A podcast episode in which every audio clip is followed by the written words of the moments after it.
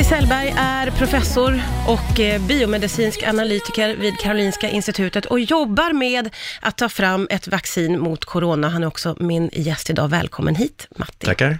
Du, när påbörjades det här uppdraget för er att ta fram ett coronavaccin?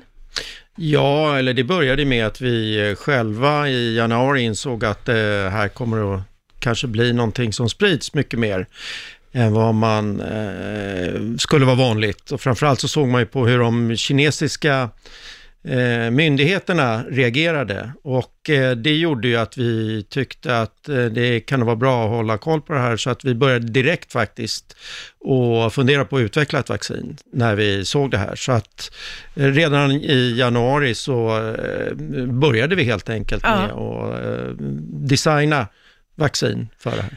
Och hur går det till? Vad är det som krävs då för att kunna ta fram ett coronavaccin? I dagsläget vad som krävs, ja, dels så ska man ju veta vad man håller på med, det är ju alltid en fördel. Verkligen. Men det som är en grundförutsättning, det är att man får tag i antingen viruset eller det är ännu bättre att få tag på virusets genetiska kod eller arvsmassa. För bara man har den så kan man från den arvsmassan bygga, man kan säga syntetiska vaccinkomponenter som man sen utgår ifrån och använder som vaccin. Okej. Så att man behöver faktiskt inte ha viruset längre, det behövde man förr i tiden, utan nu det enda man behöver det är den genetiska koden eller arvsmassan för virus. För sen kan man då designa sitt vaccin efter det. Får jag fråga hur man får tag på den där genetiska koden? Den får man tag på genom en databank som heter GeneBank som ligger i USA. Därför att alla som forskar och identifierar nya gener och nya virus, nya bakterier, när de har bestämt arvsmassan för ett virus eller en bakterie, då skickar man in den där så att den är tillgänglig för alla forskare på hela världen. Okej, så det var en bra grundförutsättning? Ja, det är en absolut nödvändig grundförutsättning. Ja, och hur går ert arbete till sen då? Vad är det första ni gör där i januari? Ja, det första man gör det är att skicka ett e-mail och fråga om det är någon som vill vara med och hjälpa till. Är det många som vill vara med? Ja, det var inte så svårt då. I och med att vi jobbar med vaccinutveckling mot andra virus så kunde vi liksom dra nytta av det nätverk som vi redan hade. Så att det var ju bara att skicka e-mail runt och fråga och säga att det här vill vi göra, är det någon som vill vara med? Och så, de flesta var ju med en gång. Ja. Så att det var inga problem. Nej. Hur lång tid brukar det ta att få fram ett vaccin? Eller är det olika beroende på vaccin? Ja, det är en ganska stor skillnad beroende på vilken sorts vaccin det är. Och förr i tiden är det inte så länge sedan faktiskt. Okay. Men då kan jag säga att man odlade upp ett virus och sådär och så skulle man ha ihjäl det och så skulle man paketera och allt möjligt. Och det, fram till att det var godkänt kanske åtminstone 5 år. Ja.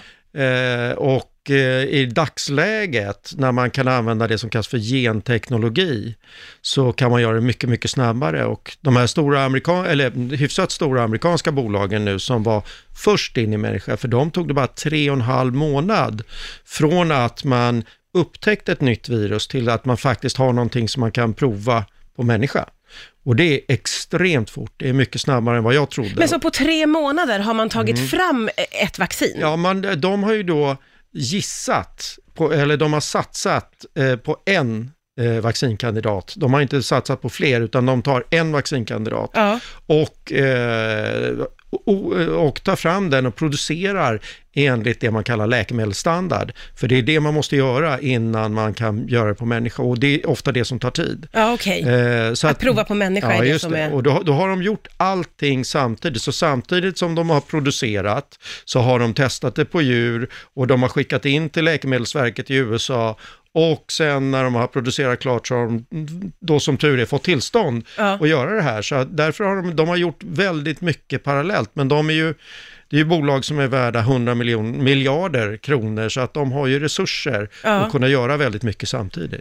Det låter ju, när man säger att de har gissat så det låter ju för mig då som vanlig person låter det lite olustigt. Ja, nej, men det vi kan kalla det för en utbildad gissning eller educated guess, att de baserar det på det man har lärt sig från SARS-epidemin 2003, därför att där har man faktiskt utvecklat vaccin och testat i olika djurmodeller, så då har man i princip tagit en kopia av det.